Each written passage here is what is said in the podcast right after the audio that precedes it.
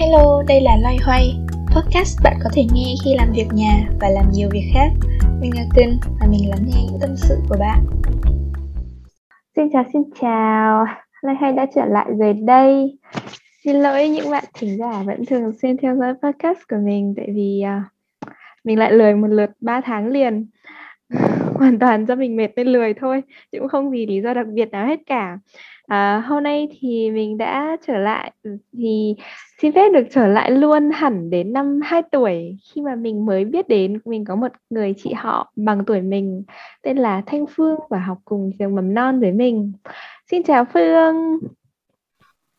Ồ, hello, chào mọi người, mình là Phương. Ờ, vừa là bạn vừa là chị của Chi. Ok. Yeah, hôm nay mình được Chi tóm đến đây để làm khách mời trong cái podcast lần này của bạn ý. Ờ, à, ok để, để để bắt đầu tại sao bọn mình lại quen nhau thì Phương có thể kể lại câu chuyện thiên tình sử của bọn mình cho các bạn cùng nghe được không? Ờ, mình chắc lần đầu tiên biết đến việc là mình có một người em họ bằng tuổi ấy, là lúc mình đi nhà trẻ. Thì bùm bùm, đấy mẹ mình dẫn mình đến trước mặt Chi ra ngoài kiểu đây là em họ của con đấy. Ờ, thế là từ đấy thì cái lúc mà không cái lúc mà chưa biết nhau thì không bao giờ nhìn thấy nhưng mà cái lúc biết nhau rồi thì lần nào ngày nào mình cũng gặp bạn ấy ở nhà trẻ xong gặp một phát gặp từ nhà trẻ cho đến tận bây giờ vẫn dình với nhau ờ nói nào nhỉ Tiểu học học cùng lớp này. ừ đúng rồi tiểu học thì học cùng lớp nhá lên cấp 2 tách ra được rồi lên cấp 3 tách ra được rồi nhưng mà vẫn đi học thêm với nhau Sao lại nói là tách ra được rồi? Lại là là xong rồi Ờ. lên cấp 2 thì thi cùng nhau thì hai đứa lại học cùng cùng cùng độ AMS nhưng mà học khác lớp. ờ nói chung là nó cũng siêu tình cờ ấy bởi vì lúc đấy bọn mình cũng chỉ thi cho biết đi xong rồi anh ở cả hai đứa cùng đỗ. Đỗ thế là đi học cấp hai với nhau. Xong rồi lên cấp 3 lại tiếp tục thi. Hai đứa vẫn đỗ. Vẫn quyết định là gắn bó với AMS mặc dù có đỗ những trường khác nữa. Nên là bọn mình Ừ. lại học cấp 3 với nhau Ừ. xong rồi lại không có bạn nào có ý định đi du học cả. Nên là thi thi tốt nghiệp thi đại học. Thi đại học xong đổi nguyện vọng một hồi cuối cùng lại học cùng trường. Học cùng khoa, học cùng chương trình xong học cùng lớp luôn. Thế là tiếp tục gắn với là- nhau 4 năm nữa đại học. ừ nó rất là tình cờ vì thực ra là mỗi mỗi đứa đều đã có những cái lựa chọn hướng đi cho mình ý. Xong rồi cùng vẫn gặp nhau một điểm Ừ. Thế là toàn Dạ. mọi người uh, trêu là dính lấy nhau hai đứa một cộng một. Ừ, đó nên là để cho mọi người thấy là cái vị trí của chúng mình nó đặc biệt đến thế nào trong cuộc đời của nhau. Anyway thì uh, chủ đề của podcast ngày hôm nay sẽ là về việc đi làm. Sau suốt quãng đường đời mười mấy năm học hành chúng mình đã dính lấy nhau rồi thì đến lúc đi làm lúc cuối cùng cũng phải tách ra rồi đúng không? Thì công việc đầu tiên của Phương là gì? ờ, công việc đầu tiên thực ra là trong lúc đi học đại học thì mình cũng có đi làm gia sư các kiểu ấy nhưng mà nếu nói kiểu một công việc chính thức đầu tiên ấy Ừ. thì năm là năm ba ừ đầu năm ba thì mình có đi làm cho công cho một công ty startup một dự án Ừ. startup thì vị trí lúc đấy của mình là BA Business Analyst đó và Ừ. yeah, mình gắn bó với cái title đấy chắc là đến tận bây giờ Ừ. nó cũng sắp trở thành công việc full time đầu tiên của mình Ừ, ừ. Cảm giác khi đi làm part time lúc còn học đại học so với đã đi làm full time rồi thì nó khác nhau như thế nào? Ừm, đi làm part time ấy. Thì lúc đấy mọi người vẫn sẽ coi mình là sinh viên coi mình là chưa ra trường nói chung là kiểu vẫn còn nhỏ ấy. Ừ. nên thực ra là mọi người cũng khá là tạo điều kiện và cũng quan tâm giúp đỡ nhiều cho công việc. Cái workload của mình nó cũng sẽ chưa nặng.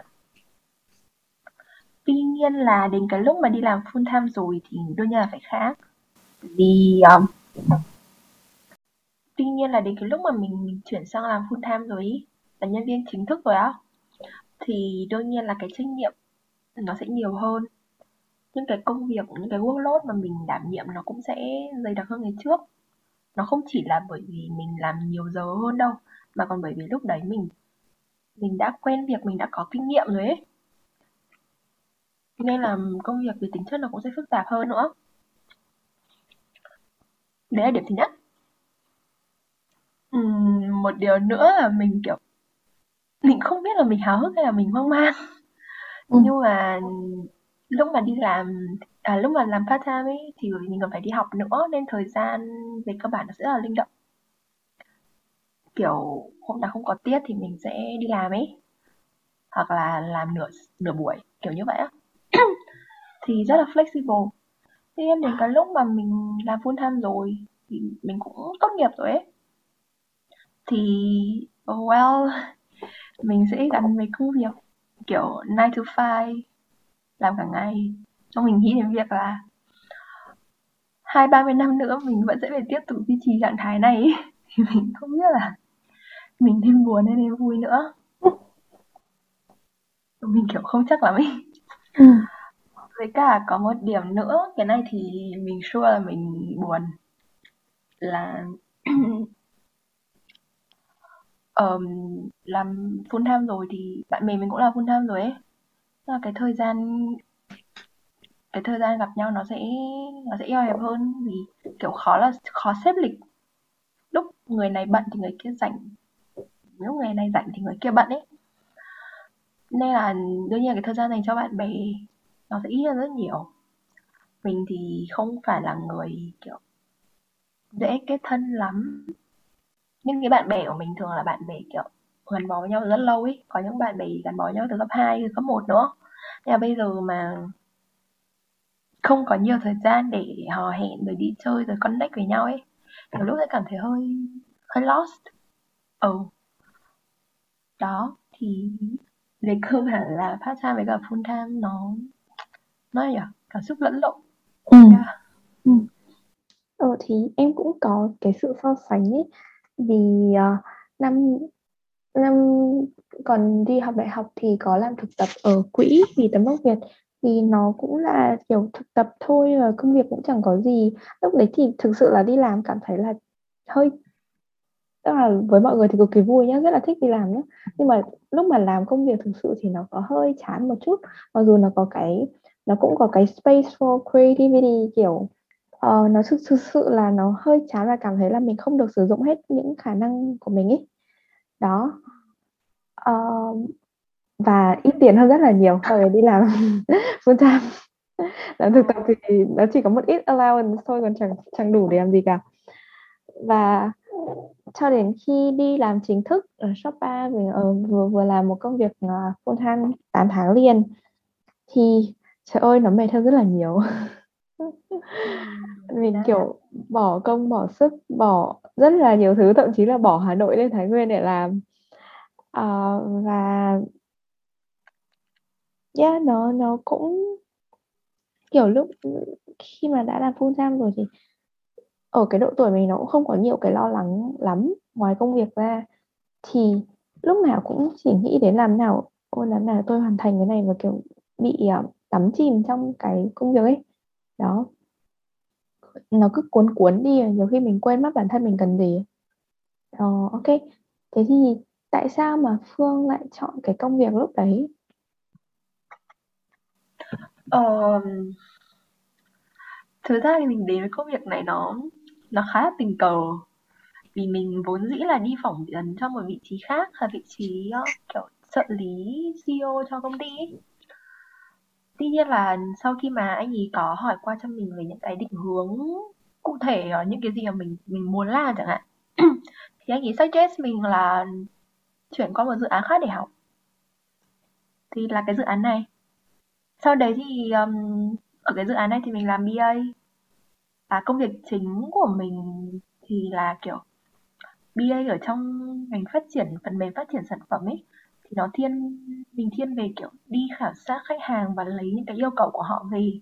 Sau đấy thì tài liệu hóa xây dựng tài liệu hóa nó lại để để có thể xây dựng thành một cái phần mềm một cái quy trình cụ thể. Ừ. thì um, điểm đặc biệt ở đây là cái cái dự án của mình họ có phát triển một cái sản phẩm phần mềm no code không code ý. Tức là họ những cái lập trình viên ở trong cái dự án đấy thì họ chỉ có chịu trách nhiệm là xây dựng những cái template mẫu tức là những cái tính năng những cái ờ, khối mẫu giống như là kiểu um, giống như mọi người dùng dùng Canva hoặc là dùng Wix các thứ để Ừ, ừ. thiết kế website hoặc là thiết kế hình ảnh ấy nó sẽ có những cái khối mẫu xong rồi mọi người kéo vào rồi mọi người chỉnh sửa các thứ cho đến khi nó ra thành phẩm cụ thể Ừ. thì công việc của mình cũng thế mình sử dụng những cái tính năng những cái khối tính năng mẫu để mình um, thiết kế lên một cái hệ thống quản trị đáp ứng một cái yêu cầu nào đó của doanh nghiệp ví dụ như là quản trị khách hàng quản trị sản phẩm uh, quản trị hợp đồng các thứ các thứ kiểu đấy yeah thì thực ra là mặc dù là tình cờ nhưng mà mình thấy công việc này cũng khá là hay và cũng khá là hợp với mình nữa Ừ. Yeah. Ờ, thế thì Phương thấy nó hợp với mình cái cái công việc BA này thế thì um, Phương tại sao Phương lại chọn theo đuổi cái ngành nghề này? Ừm, thì um, background của mình là học quản trị kinh doanh nghe thì rất là nghe cái ngành này nó nó rất là liên quan đến business ấy cái đấy không sai nhưng mà thực ra cái scope của ngành này thì rất là rộng Ừ. bởi vì khi mà mình học thì mình được học về tất cả các cái cái function ở trong một doanh nghiệp ví dụ như là marketing này um, operation này rồi human resource các thứ là mình đều được học hết. Nhưng mà không có cái nào hoặc không không có cái phần nào nó quá là sâu. Nó kiểu rất là chi tiết cả. Nên thực ra là khi mà mới đi làm mà để bắt đầu với một người mới ra trường hoặc là kiểu sinh viên ấy thì khá là khó chọn một công việc mà nó có nó kiểu trực tiếp liên quan đến ngành học. Thế nhưng mà cái công việc này thì um, mình được đi khảo sát khách hàng và được được khảo sát toàn bộ cái quy trình của họ. Ví dụ như là mình có thể check được là kiểu tất cả các phòng ban nó làm việc nó liên kết với nhau như thế nào. Ừ. thế nên là cái lúc đấy cái cái kiến thức liên quan đến quản trị mà mình học dùng để apply vào cái cái công việc mình làm thì nó lại rất là phù hợp. Ừ. ngoài ra thì thiên hướng bản thân của mình khá là thích những thứ có quy trình và hệ thống ấy. Những thứ nó rõ ràng rành rọt. Rồi thích số. Thích những công việc back office hơn ấy Ừ. nên là khi mà mình làm mình cảm thấy là yeah, công việc này khiến cho mình thoải mái và nó cũng làm cho mình học hỏi được rất là nhiều thứ.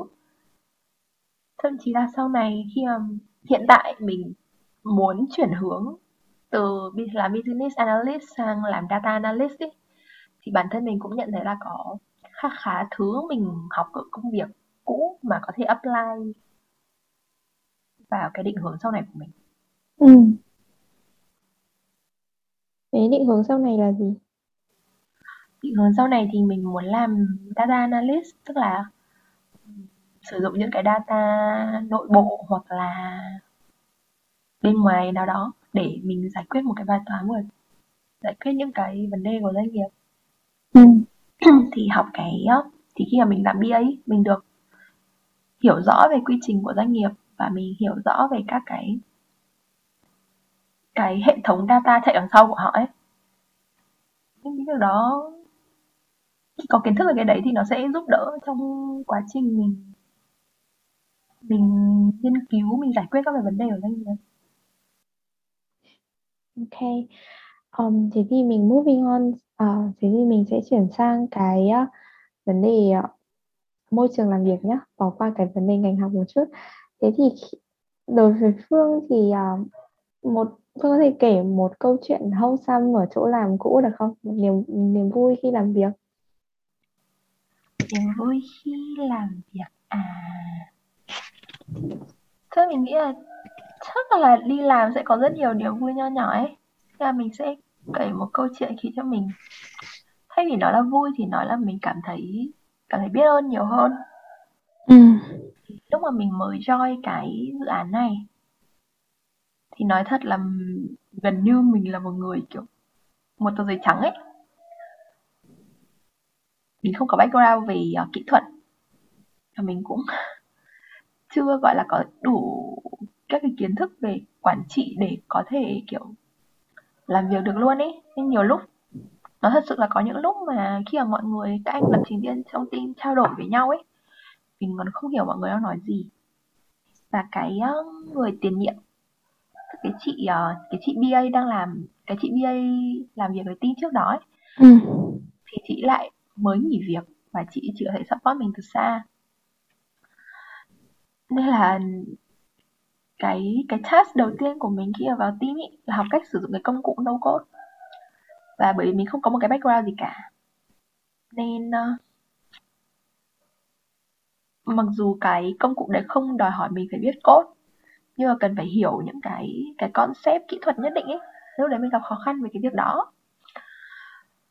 Tuy nhiên là mình rất là cảm ơn mọi người kể cả anh project manager và các cái team và các teammate khác ấy. Vì các anh ý đã thông cảm cho mình lúc đó và cũng không không gọi là push thúc ép mình là phải là phải thành thạo phải thành thục sử dụng công cụ đó trong một thời gian ngắn. Không cần phải kiểu đưa output quá nhanh ấy. Ừ. mình có thể dần dần tự học hỏi cái việc đó theo cái cái lộ trình và cái tốc độ của mình. Tuy nhiên bên cạnh cái việc là họ thông cảm cho mình ý, thì họ cũng không cũng không phải là kiểu hoàn toàn thả cho mình tự bơi mà có đưa đưa ra những cái guideline những cái instruction cụ thể cho mình những cái deadline cho mình vào thời điểm phù hợp. Nên là mình cũng vẫn có động lực để push bản thân làm việc. Và mình cùng lúc đấy thì mình không bị lost không bị lạc lõng không cảm thấy là overwhelmed với cả những cái những cái thứ hoàn toàn mới với mình. Ừ, đúng. nên là sau này mình nhìn nhìn lại thì mặc dù khoảng thời gian đấy lúc đầu thì hơi khó khăn nhưng sau khi mà vào guồng rồi thì mọi chuyện rất là thuận lợi. Cực kỳ cảm ơn mọi người ừ.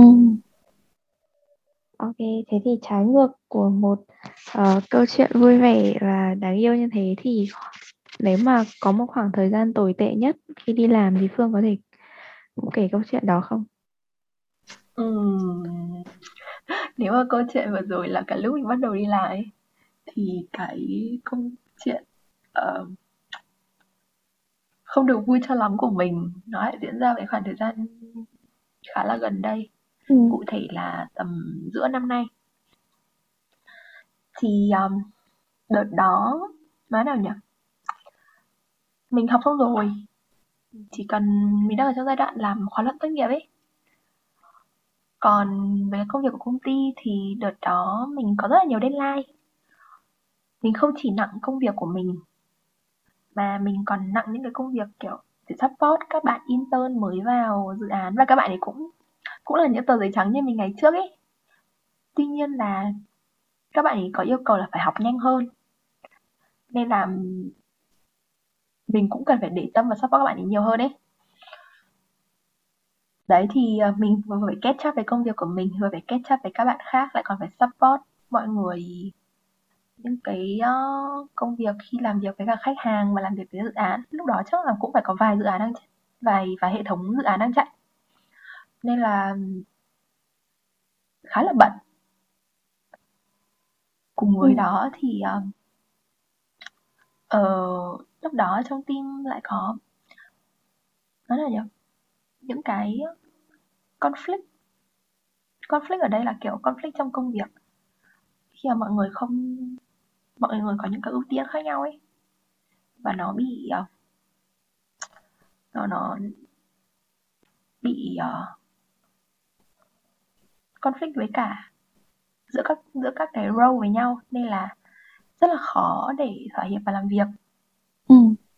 thì um, đợt đấy mình cực kỳ cực kỳ stress luôn vì có quá nhiều thứ phải lo ấy và đồng ừ. thời mình cũng tình cờ là không biết phải tình cờ hay không nhưng mà mình lại là kiểu người hòa giải giữa những cũng thay đổi kiểu người hòa giải giữa những cái con giữa những cái người đang có mâu thuẫn. Đồng thời cũng cũng phải chịu ảnh hưởng bởi cái việc đó bởi vì bởi vì cái conflict nó khiến cho công việc nó không được thông thuận và mình là cái người trực tiếp nhận cái visa của công việc đó để tiếp tục làm việc ý. Ừ. nên là cái công việc của mình cũng khó để mà tiếp tục. Nói chung là rất stress. Thì hậu quả của cái việc cực kỳ stress trong công việc đó là tâm trạng bị đau mood là um, sức khỏe mình không tốt ừ. và nói là nhỉ mental mình cũng không mentally nó không tốt đến mức mà nó ảnh hưởng đến việc mình làm khóa luận tốt nghiệp ừ. ờ, cái trạng thái nó tệ đến mức mà mình mình không thể viết được khóa luận tốt nghiệp và suýt nữa mình mình chậm deadline nộp khóa luận tốt nghiệp và không tốt nghiệp được ấy ừ uh, thêm một chút context ở đây cho những bạn không hiểu thì thằng là Thanh Phương từ bé đến giờ luôn luôn là một học sinh cực kỳ cực kỳ gương mẫu. Cô ấy sẽ không bao giờ để lỡ những bất cứ cái deadline gì cả. Và khi đi học thì luôn luôn đứng đầu lớp rồi làm lớp trưởng một lớp trưởng uy tín trong mắt các thầy cô. Nên là lúc đó khi mà uh, cũng khá là muộn rồi mà khi mọi người bắt đầu nộp bản final rồi thì xin lỗi không biết có được kể chuyện này không ừ, ờ, ờ, ừ. bắt đầu ừ. nộp bản final rồi thì mình vẫn còn chưa xong draft ừ. tức là mọi người tưởng tượng là cái khóa luận bọn mình phải viết là tầm 80 trang nhưng mà lúc đấy thì mình mới chỉ viết được 30 trang ừ. và mình vẫn còn kiểu yeah. chưa hoàn thành một cái một cái part nào cả ấy. Ừ. giáo viên hướng dẫn cũng chưa được nhìn thấy mặt mũi cái khóa luận đấy của Phương trong khi các bạn khác thì bắt đầu nộp bản cuối rồi. Thì lúc đó cô giáo chủ nhiệm của bọn mình gọi điện cho mình và hỏi Phương ờ, đang ở đâu, có vấn đề gì không? Và cô cũng làm mình tá hỏa theo. Tại vì cô cũng dọa rất nhiều về việc là không nộp kịp rồi, sẽ phải delay việc tốt nghiệp các thứ. Cũng khá là kinh khủng. Lúc đấy thì mình cũng đoán đoán được là Phương đang stress công việc rồi, nhưng mà lúc đấy thì cảm thấy vô cùng là hối lỗi. Tại vì hối suốt khoảng thời gian vừa rồi mình cũng quá là đắm chìm trong cái việc uh, vừa làm vừa làm việc và vừa làm khóa luận của chính mình nên là không có uh, check on nhau được. Nên là không biết là nó đã nó đã cuốn đến cái mức đấy. Ờ sự việc nó đã đến cái mức đó. Nên là yeah phương có thể tiếp tục ừ thực ra mình cũng không trách ai cả tại là vấn đấy là vấn đề của mình là mình không xử lý tốt. Với cả thực ra nói ra cái việc đấy nó cũng hơi xấu hổ mà các bạn. Thì chứ đến giờ mình chưa bao giờ ý là mình ừ. thì bản thân mình cũng không nghĩ đến việc là mình mình sẽ xin nó không tốt nghiệp được bởi vì mình không làm xong khóa luận ấy. Vì thực sự là mình đã có một cái plan rất là chi tiết cho việc ở uh, các cái mốc thời gian các thứ cho việc là cần phải làm thế nào để khóa luận có thể nộp đúng hạn rồi nhưng mà có những việc khiến cho mình trượt deadline rất là dài như vậy ừ. thì um, cái đỉnh điểm của cái của cái uh, cái cái sự việc này là khi mà mình kiểu mình nhận ra là mình không thể trì hoãn được nữa và mình quyết định gọi điện cho cả giáo viên chủ nhiệm và giáo viên hướng dẫn để xin ý kiến về cách giải quyết ý. Ừ. Thực sự là đến cái lúc gọi điện mình mình cảm thấy cực kỳ guilty luôn vì mình không có một lời báo chữa nào cho bản thân về việc tại sao mình lại nộp muộn như thế cả. Tất cả những gì mà mình mình có thể nói ra được là mình gặp vấn đề tâm lý. Ừ. Nên sau khi mà mình thảo luận được cách mình bình tĩnh thảo luận được cách giải quyết với cả giáo viên hướng dẫn và và giáo viên chủ nhiệm rồi thì mình mình có gọi điện cho mẹ mình kiểu tự nhiên muốn gọi điện cho mẹ mình thế. Xong khi mà mẹ mình nhấc máy thì lúc đấy giáo viên chủ nhiệm hình như đã gọi điện cho mẹ mình rồi nhưng mà mẹ mình không nói gì cả. Mình chỉ kiểu nó chỉ chỉ kiểu hỏi một câu là con đã đi làm con đã tan làm chưa? Con có muốn mẹ ra đón không ấy? Và chẳng hiểu sao lúc đấy mình kiểu rất là muốn khóc luôn ấy mình khóc thật. Mình khóc vì xe buýt mọi người ạ may là lúc đấy xe buýt vắng Trời ơi, cũng phải vận động mãi mới mới gọi mới chấp nhận cái việc là phải gọi điện cho cô giáo xin phương án. Chứ không lúc đấy Phương vẫn còn cố để mà ôi đêm nay sẽ thức cả đêm để làm cho xong và nộp một bản luôn. Chứ không gọi điện. Đến tận sáng hôm sau rồi mới mới nói mới gọi điện thoại cho cô. Nói chung là sau đấy khi mà mình kiểu mình cảm thấy là mình mình đang được giúp đỡ mình đang được thông cảm ấy thì mình cũng cố gắng kiểu sắp xếp lại bản thân xong rồi uh, xin nghỉ một ngày ở nhà để làm cho xong ấy tuy nhiên lúc đấy cũng nhờ lúc đấy mình cũng kiểu lúc đấy chị ở đấy thì phải kiểu có có những đoạn mình stuck ấy mình không biết viết gì ấy. thì chi cũng kiểu đưa cho mình mấy cái guideline kiểu có thể viết thế này thế này thế này này rồi bằng một cách thần kỳ nào đấy thì mình đã viết xong 50 trang đấy trong vòng một hay hai đêm gì đấy để gửi cho giáo viên hướng dẫn ừ. sau đấy thì cô cũng chắc là cũng muộn rồi nên là cô cô cũng approve và sửa cho mình rất là nhanh ừ.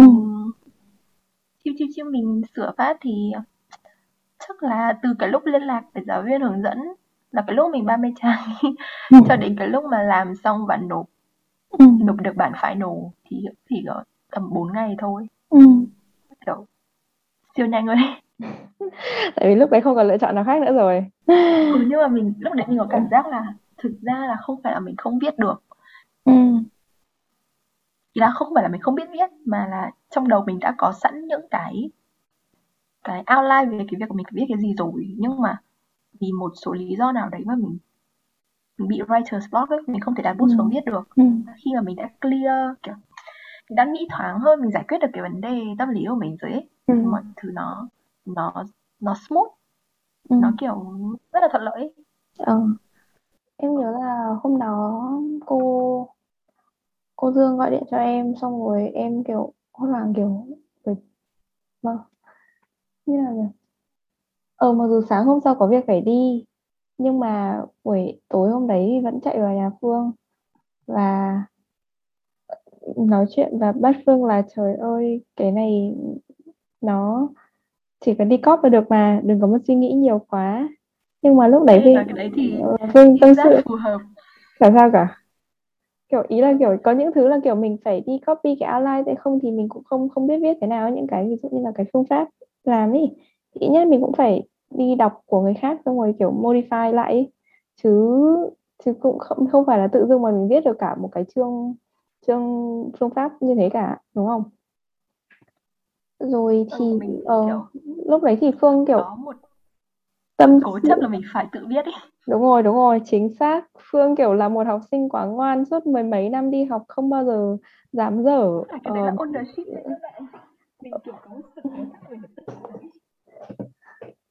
ừ kiểu rất là cố chấp và cứng đầu ấy theo một cách nào đấy. Suốt mấy mấy năm đi học đi thi không bao giờ phải dở phao gì cả ấy. Thì đó nhưng mà cái lúc đấy mà phương tâm sự ấy, thì phương chỉ tâm sự về stress của phương ở việc ở ở chỗ đi làm đấy chỗ làm đấy chứ cũng không không có mention gì đến việc là ôi viết khóa luận khó gì cả. Không hề. Nên là lúc đấy em mới hiểu ra là ở vấn đề của Phương là Phương đang bị stuck ở cái vấn đề ở chỗ làm và nó dẫn đến cái việc là nó nó thành ra là mình bị quẫn bách ở trong một cái lồng mà mình không thể làm được cái việc khác luôn. Cái việc bị stuck này nó bị ám ám thị lên cái việc khác của Phương luôn cái việc khó luận luôn. Thành ra là không thể đặt bút viết được mặc dù trong đầu đã có tất cả mọi thứ rồi. Đó nên là yeah, vấn đề tâm lý và cái vấn đề đi làm nó ảnh hưởng đến cái mức đó cái vấn đề mâu thuẫn ở chỗ làm nó đã ảnh hưởng tâm lý của Phương cho đến cái mức mà ảnh hưởng sang cả việc khác nên là lúc đấy tất cả mọi người mới bạn bè các thứ mới bảo là thôi nghỉ việc đi đừng có làm nữa. Ừ, lúc đấy ai gặp mình cũng hỏi là thế đã nghỉ việc chưa mọi người ạ? Ừ, cứ hai tuần. của mình thôi. Mỗi tuần spam một lần mỗi tuần mọi người đều hỏi hôm nay đã nghỉ việc chưa? Nhưng mà thế mà bạn bè vận động mãi mà cả hai tháng sau mới nghỉ việc tại sao đây hả Phương nói là nhỉ uhm, nó là gánh nặng của của trách nhiệm ấy mọi người kiểu lúc đấy như mình nói nhá mình phải phụ trách các bạn intern mới xong rồi dự án thì cũng đang ở cái giai đoạn khá là kiểu then chốt ý gây cấn ý có rất nhiều ừ. deadline ấy. Ừ. thì thực sự nếu mà mình đúng một phát là mình nghỉ thì không có ai thực sự là trong team không có ai gánh cái vị trí đấy thay mình luôn ý ừ. Ừm, đó, nên là lúc đấy mà mình nghỉ thì có thể sẽ có người, kiểu, uh, fill in phần công việc này, fill in phần công việc kia, nhưng mà tổng thể thì rất là khó để gần như là kiểu không có ai có thể thay thế mình ngay lập tức ấy. Lúc đấy mình nghĩ sẽ gây sức ép rất là lớn cho team. Nên là mình quyết định là mình sẽ xin phép nghỉ trước. Mình sẽ nói rõ ràng xin phép nghỉ trước để mọi người có thời gian tìm người thay thế và training cho kịp ừ. nói trước hẳn là một hay hai tháng gì đấy. Ừ. để mọi người có thời gian thời gian giảm sóc và và cái deadline các thứ trong công việc nó cũng giãn hơn ấy các bạn intern cũng sẽ quen việc hơn ấy thì mình nghĩ sẽ không có ảnh hưởng gì quá lớn. Sau đấy thì lần nữa lần nữa thì ba tháng sau mình nghỉ. Nghỉ thật. Ừ. tận ba tháng mới nghỉ ừ. nhưng mà nói chung tại vì mọi người đối với mình rất là tốt đấy mình cũng không muốn gây khó khăn hay là kiểu nhất quyết là phải nghỉ việc ừ. vì lúc đấy mình cũng không có nhu cầu tìm công việc mới ừ. đấy rồi thì sau tất cả những chuyện đó thì Phương có cảm thấy những gì mình đã bỏ ra và đã đánh đổi là xứng đáng không? Ừ, nói là nhá có một điểm mà mình thích ở công việc hiện tại à công việc trước đó của mình ý là uh, mọi người rất là clear về những cái output tức là mọi người clear những cái những cái output của mình được đánh giá công bằng và được nhìn nhận xứng đáng mà mình thì rất thích được khen các bạn ạ kiểu, ừ. kiểu siêu thích được khen đi ừ. nên là lúc mà mọi người kiểu appreciate cái việc mà mình làm mình cảm thấy rất là vui và mình cảm thấy là cái công việc mình làm nó có ý nghĩa. Ừ. đó. Ngoài ra thì một cái một cái side benefit nữa mình nhận được là là những cái kiến thức mà mình đã học được trong lúc làm công việc này này học từ mentor học từ các bạn học từ kiểu mọi người ấy. Nó những cái kiến thức liên quan đến cơ sở dữ liệu liên quan đến uh, phần mềm liên quan đến hệ thống ấy những cái thứ mà mình học được ừ. nó hỗ trợ cho mình kha khá khi mà mình bắt đầu chuyển hướng sang một cái cái định hướng mới là phân tích dữ liệu thì là luôn thì đấy là những cái gọi là liên quan đến kiểu knowledge and skill nhá ừ. sau đấy thì còn có một cái một số cái kinh nghiệm nho nhỏ mình rút ra được sau công việc này nữa là những làm thế nào để adapt được với môi trường công sở và thế nào để kiểu communicate rồi tạo dựng những mối quan hệ khi mà đi làm việc ừ. ở nơi công sở ấy. thì mình thấy những cái đấy cũng rất là có ích cho mình sau này đây là overall thì mình cảm thấy yeah it's nice dành xứng đáng ừ, xứng đáng thế uh, bây giờ tình trạng công việc của Phương như thế nào rồi ừ. mình nghỉ việc là từ cuối tháng 10 ừ. sau đấy thì mình quyết định là mình sẽ nghỉ ngơi ở nhà hai tháng cho đến hết năm nay ừ, ừ. À, hết năm ngoái đấy ừ. thì trong thời gian đó mình có nghỉ ngơi rồi mình có học học hành thêm các thứ để chuẩn bị cho những cái định hướng mới của mình ừ. thì trong lúc mà mình nghỉ mình có được anh project manager cũ của mình offer cho một công việc khác làm về một dự án khác của anh ấy sau khi mình trao đổi các cái mong muốn định hướng của mình trong tương lai thì thấy hai bên cũng cũng fit với nhau. Nên mình quyết định sẽ đi làm ở dự án mới của anh ấy chuẩn bị đi làm rồi. Ừ. yeah.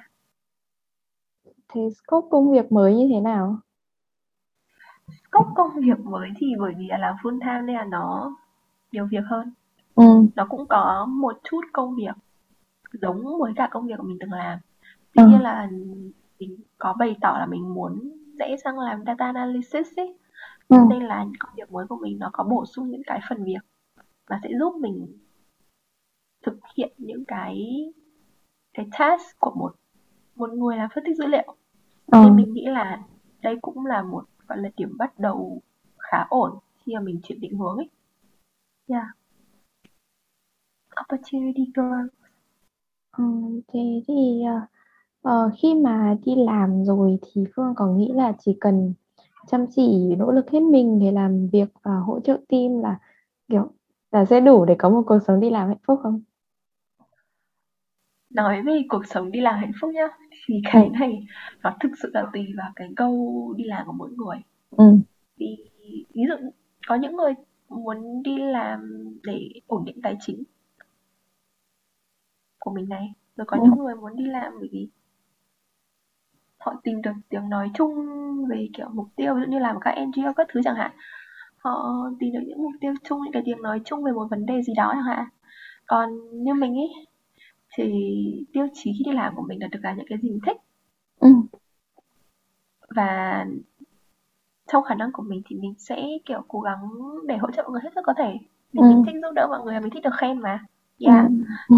nên là mình chỉ cần một công việc mà nó có thể giúp mình giúp mình grow giúp mình nó đúng định hướng của mình không phải cần không cần một trăm phần trăm nhưng mà cũng phải có cái gì để nó fit với định hướng của mình đúng không Ừ. rồi trong lúc làm việc thì khi mà mình nó đã đúng định hướng của mình rồi thì mình cảm thấy là cái việc mà nỗ lực hết mình để hoàn thành công việc rồi giúp đỡ mọi người nó là những việc đương nhiên ý Ờ. ừ. ừ, nó là những thứ khiến cho mình cảm thấy là cái việc mình làm nó có ý nghĩa Thế ờ, Phương thấy là fit in ở môi trường công sở nó có khó hơn Phương tưởng không? Ừm, thực ra môi trường công sở trước đấy của mình cũng khá là ờ, khá thoải mái Ừ. Nên là mình cảm thấy là với một người kiểu không không quá là giỏi giao tiếp như mình ý thì mình cảm thấy ổn tuy nhiên sau đấy có một việc khiến cho mình nhận ra là nó luôn luôn có những cái sự khác nhau nhất định khi mà Ừ. đi làm và khi ở nhà hoặc là khi đi học đấy là có một ngày thì um, vì vấn đề liên quan đến công việc và yêu cầu của khách hàng ấy Ừ. nên là có những cái tranh luận xảy ra giữa hai team. Team BA là team làm việc với khách hàng Ừ. và muốn fit với cả nhu cầu khách hàng và team lập trình. Đấy. Thì um, bình thường thì cái câu chuyện này nó sẽ là câu chuyện diễn ra ở tầm lead ấy, nó không liên quan đến mình lắm ấy. Nên là ừm, lúc đấy chỉ mình thì chỉ cảm thấy là ngồi một chỗ thì hơi hơi bí hơi buồn. Nên là mình cầm cầm máy tính và đồ đạc của mình đi ra ngoài ngồi. Bởi vì công ty chỗ mình làm thì nó có cái không gian mở, rất là thoáng, rất là xanh. Mình cũng thường hay ra đấy ngồi nữa, nên mình cảm thấy đấy là một việc rất là bình thường, không? Tuy nhiên sau đấy khi mà mình, hôm đấy khi mà đi về, thì mình mới nhận được một cái feedback. Cái feedback này thì um, mình sẽ tạm gọi là đến từ anh B. Anh B kể cho mình câu chuyện là anh A cảm thấy cái lúc mà mình đứng lên và đi ra ngoài đấy là mình đang tỏ thái độ với anh ấy. Ừ. mặc dù mình không hề liên quan đến cuộc tranh luận nha các bạn. Mình tỏ tỏ thái độ với với anh ấy. Đấy. Thế nên là mình cũng mình cũng hơi ngạc nhiên. Tuy nhiên sau đấy mình đã sắp xếp lại và mình mình có ngồi xuống mình nhắn tin cho anh anh A. Hỏi rõ về cái việc là, hỏi rõ và cũng có có chuyển là lời là nếu mà mình mình thể hiện không đúng thì mình xin lỗi anh ấy. Và mình không hề có ý định không không hề có ý định gì chống đối hay là kiểu tỏ thái độ cả nó chỉ là hành động bình thường của mình thôi Tuy nhiên sau đấy mình lại nhận được feedback từ anh A là ờ, anh ấy không có vấn đề gì với mình hết, anh B đang, đang kiểu hiểu nhầm. Rồi một thời gian sau, kiểu bẵng đi thời gian sau mình mình kiểu let it go, mình có quay lại mình kiểu đùa đùa với cả anh B là câu chuyện nó cũng không phức tạp đến như vậy. Thì mình anh B nói với mình là thực ra lúc đấy anh A có có khó chịu với cái hành động của mình. Nhưng có thể sau đấy là anh ấy kiểu không muốn không muốn khiến cho mọi người cảm thấy ờ, khó xử nên anh ấy không nói. Nhưng thực ra là không chỉ anh A mà có thể là một hay hai người nào đấy cũng cảm thấy là mình hành động của mình nó không không được ổn lắm ấy. Ừ. Lúc đấy mình thực sự là sau này mỗi khi mình nghĩ lại câu chuyện đấy thì mình cảm thấy là nói nào nhở? Mình mình mình học được một bài học là kể cả môi trường làm việc nó có thoải mái đến đâu ấy thì những cái conflict nho nhỏ về thái độ hoặc là vì kiểu lời nói các thứ nó vẫn sẽ xảy đến. Dù mình không cố ý nó sẽ xảy đến một cách rất là tình cờ nào đó mình kiểu thực sự khó để mà ngăn chặn hết được ấy. Ừ. nên là mình nghĩ là sau này nếu như những cái cái việc đó nó không ảnh hưởng quá nhiều đến công việc của mình hoặc là với cách mà mọi người nhìn nhận nhận mình ấy mình sẽ nếu mà có có vấn đề thật thì mình sẽ nhận lỗi và mình just let it go ừ. chứ mình không quá là kiểu câu nệ và để tâm đến chuyện đó nữa ừ. thì uh, em cũng được biết là cái chỗ Phương làm thì nó cũng là một cái startup nên là mọi người nó cũng mọi người cũng thoải mái hơn. Nên là Phương có thể có cái sự hiểu nhầm về không phải hiểu nhầm mà là kiểu đã tưởng là mọi người không câu nệ nên là nó sẽ thoải mái hơn. Mình nghĩ là nó không chi ly như vậy. Ờ thì theo Phương làm việc trong một cái startup có điểm lợi hay là điểm hại gì? Cái topic này kiểu rất nhiều người nói rồi ấy.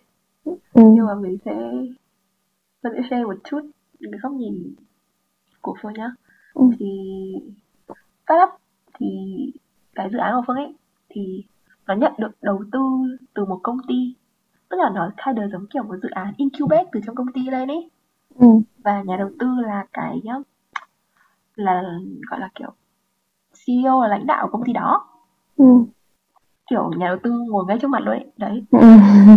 là thì, nếu mà nhà đầu tư mà kiểu rất là đồng ý với đường hướng phát triển của mình và họ support họ thoải mái họ generous thì mọi chuyện thì đó sẽ là một kiểu tín hiệu rất là tốt tuy nhiên là nhà đầu tư họ cũng sẽ có những cái priority và chưa chắc là nó đã kiểu nó đã kiểu align với cả dự án của mình ý Ừ. nên sẽ có những lúc mình gặp phải các trường hợp ví dụ như là push deadline hoặc là nhà đầu tư tự nhiên muốn muốn thay đổi hướng đi muốn can thiệp vào quyết định này quyết định kia của của project manager ấy Ừ.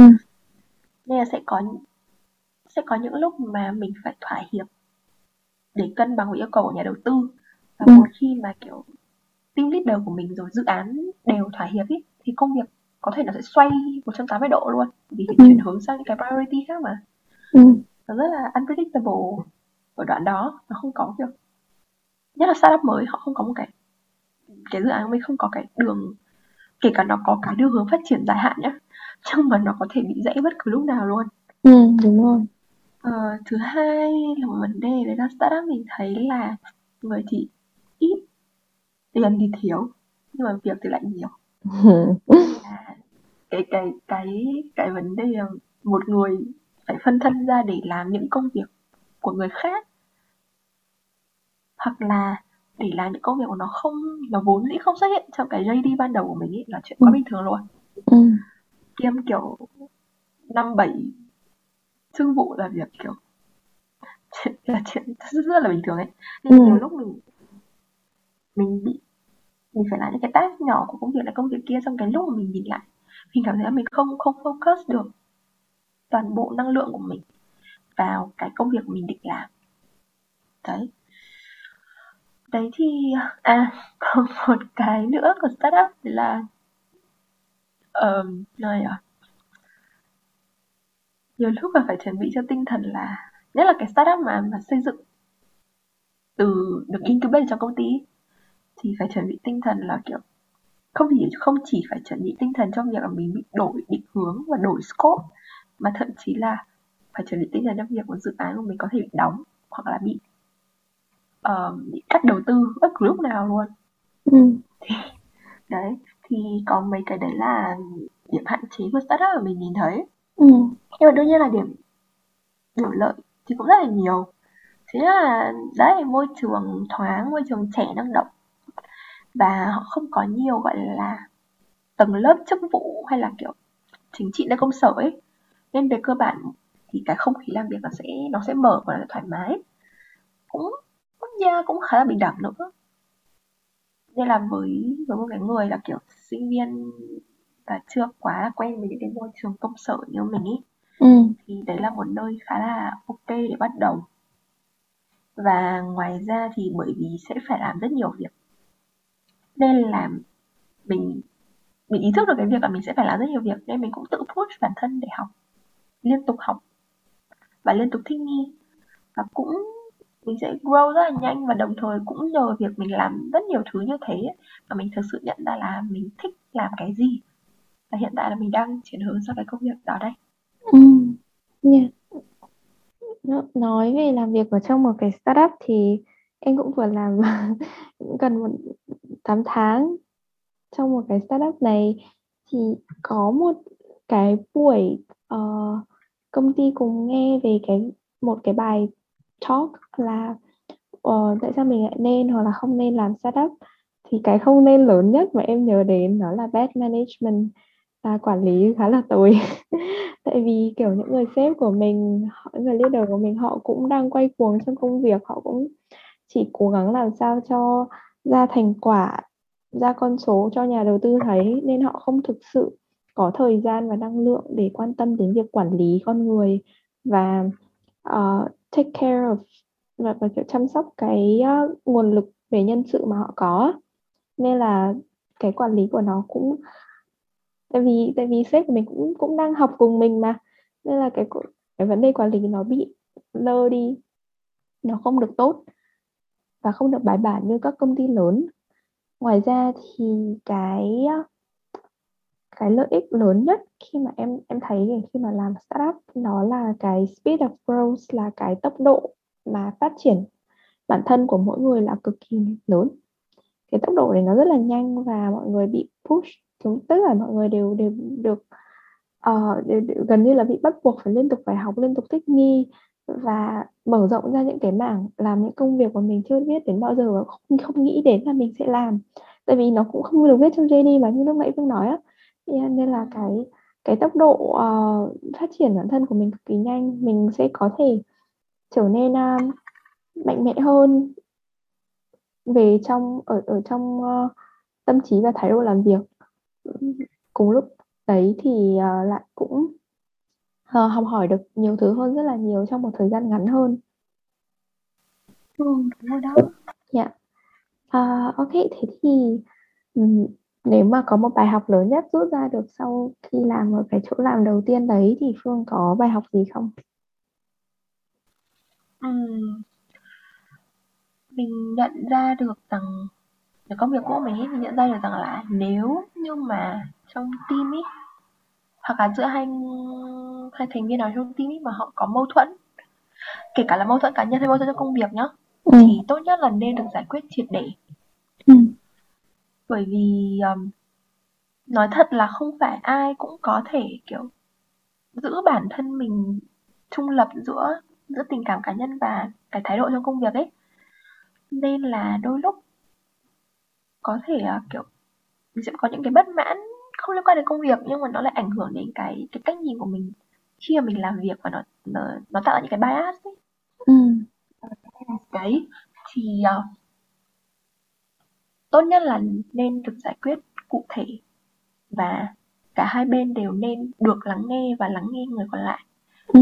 để để mình có thể tìm một cái điểm chung có thể là không không phải là uh, giải quyết xong rồi lại trở nên yêu quý hoặc là vui vẻ với nhau nhưng mà at least là mình mình sẽ tránh những cái những cái hiểu lầm mấu chốt mà nó mà nó nặng đến mức nó có thể um, ảnh hưởng đến công việc ấy. Bởi vì thực ra là có thể đôi khi nó là chuyện của hai người. Nhưng mà cái output từ những cái vấn đề đó nó sẽ nó sẽ ảnh hưởng đến công việc của những người khác nữa. Ừ. yeah. Nên giải quyết mâu thuẫn trong công việc là một thứ kiểu khá là critical. Ừ. Cực kỳ quan trọng luôn. Ờ, rồi thế thì có lẽ là podcast cũng khá là dài rồi Phương ở đoạn cuối này thì Phương có điều gì muốn chia sẻ thêm với các thính giả của Loay Hoay không? Chia sẻ ừ. ừ. nó thế nào nhở? Và mình cũng là một cái người mới tốt nghiệp và nói thật ra là trong, cho đến bây giờ mình cũng mới mới làm một công việc kiểu official nên cái để mình chia sẻ thì thật ra mình mình cũng đã nói khá là nhiều trên rồi. Tuy nhiên là mình cảm thấy là cái first job của mọi người nó cực kỳ quan trọng. Ừ. bởi vì nó sẽ ảnh hưởng đối với mình nó sẽ nó giống một cái first impression ấy nó sẽ ảnh hưởng đến bản thân mình khi mà mình nhìn nhận ở việc đi làm nói chung và ảnh hưởng đến cái quyết định chọn của mình sau này nữa nên là mình hy vọng là khi mọi người bắt đầu một một công việc khi bạn bắt đầu chọn công việc hoặc là thậm chí khi mọi người muốn tìm một công việc mới thì mọi người có thể nghĩ là nên nên cân nhắc kỹ cái việc là mình đi làm để làm gì. Và mình khi mà mình đi làm thì muốn muốn nhận được cái gì? Ừ. mình sẵn sàng bỏ ra cái gì? Kiểu Ừ. expectation của mình và motivation mình khi làm việc là gì khi mà mình clear những cái đấy rồi thì uh, bản thân mình sẽ sẽ rõ ràng hơn trong việc là mình nên chọn một công việc như thế nào. Mình nên uh, chọn một công ty như thế nào. Mình nghĩ là ừ. như vậy thì sau này khi mà mình đi làm và mình chọn được công việc ưng ý thì không chỉ bản thân mình cảm thấy vui vẻ và hạnh phúc mà chỉ mà cả những người làm việc chung với mình cũng sẽ cảm thấy cũng cũng sẽ kiểu benefit from cái việc đấy ừ. và bởi vì là bọn mình sẽ phải đi làm đến nếu mà không có gì gọi là uh, bất ngờ ấy thì mình cũng sẽ phải đi làm đến kiểu hai hai ba mươi năm nữa kiểu ừ. một phần ba cuộc đời mình dành cho việc đi làm ấy là một khoảng thời gian rất là dài nên là mình thực sự hy vọng là mọi người có thể tìm thấy những việc khiến cho mọi người cảm thấy hài lòng và hạnh phúc ừ. thì thôi Yeah, cái công việc đầu tiên thì nó đúng là cái nơi mà nó sẽ định hình ra những cái mong muốn, mong đợi của mình khi mà làm những công việc tiếp theo và cho sự nghiệp sắp tới của mình. Là nó cũng khá là quan trọng. Nhưng mà uh, phần lớn thính giả của podcast này đều đang ở tầm tuổi của chúng mình. Mọi người đều đang khá là chơi vơi giữa nhiều ngã rẽ và cứ nhắm mắt đưa chân vào công việc và chỉ có cách là thử xem nó sẽ thành ra như thế nào thôi ấy. À, mình thường thì hay vì cái việc tìm việc cũng như là giống như là việc hẹn hò. Kiểu như mình lướt trúng một cái profile nào đấy xịn xịn và có vẻ hợp với mình. Nhưng mà khó hơn ở chỗ là ở khi mà tìm việc ấy, thì đôi bên chỉ được tìm hiểu nhau có hai hay là ba cuộc hẹn là cùng là, là phỏng vấn ấy thì đã bước ngay vào một quan hệ mối quan hệ lâu dài dành chọn nhiều năm tháng cho nhau và nghỉ việc thì nó cũng là một cái quyết định khó khăn chẳng kém gì chia tay cả. Tìm được một người hay là một công ty phù hợp với mình thì đều khó. Nên là mình nghĩ là nó cũng phải dựa vào duyên phận thôi. Vậy nên là mọi người cũng không cần phải đặt nặng quá hay là tự trách bản thân vì bước vào một công việc không phù hợp. Hay, hay là kiểu lo lắng quá nhiều trước khi tìm công việc đầu tiên hay là công việc tiếp theo của bản thân. À, hãy cứ ờ, bước đi và để ờ, vũ trụ như là duyên số quyết định ha ok uh, uh, podcast đến đây là kết thúc rồi. Mình và phương xin phép chào tạm biệt mọi người. Bye bye. Bye. Ok thế là xong rồi đấy. Thank you ừ, mọi người có thể chọn một tụ bài. Để xem vũ trụ gửi thông điệp gì. Ok